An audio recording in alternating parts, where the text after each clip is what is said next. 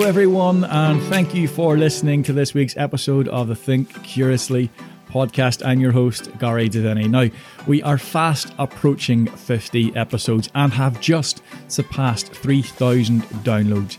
It has been a fantastically enjoyable experience so far, and one that I couldn't have went on and got this far without my fantastic sponsors, Garth Fox and his performance support program Backbone and Carpe Diem Clothing UK.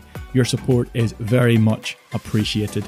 And also a huge shout out to all of the listeners that have been downloading and listening as of late. I know I haven't been that active, but we're still getting a regular uh, usage and, and, regular downloads, and people are still interacting with the social pages, which I just I still can't I still struggle to to understand why that is and, and how it's come about that and, and, and how far we've got. So thank you so so much for doing that. Now this week I look at a poem called "The Will to Win" by Berton Braley. It's an inspirational poem on the fervent desire in pursuing a personal goal with relentless and consuming passion. The poem tells us if you take hold of and focus all that you have upon what it is that you want, then ultimately you will get it. The poet urges us to give up time, peace, and sleep in order to work towards the most important thing in your life. All else is supposed to take a second place. Lose all fears of any kind, come what may. If you show the courage, the faith, and trust, then nothing will stop you from getting what you want.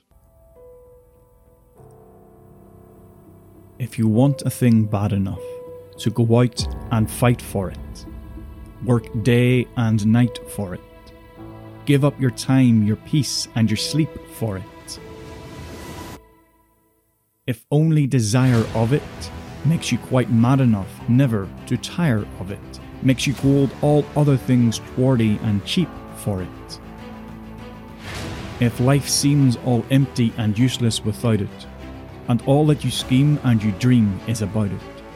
If gladly you'll sweat for it, fret for it, plan for it, lose all your terror of God or man for it.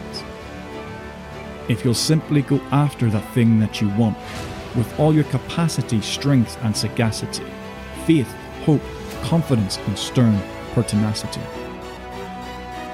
If neither cold, poverty, famished, and gaunt, nor sickness nor pain of body or brain can turn you away from the thing that you want.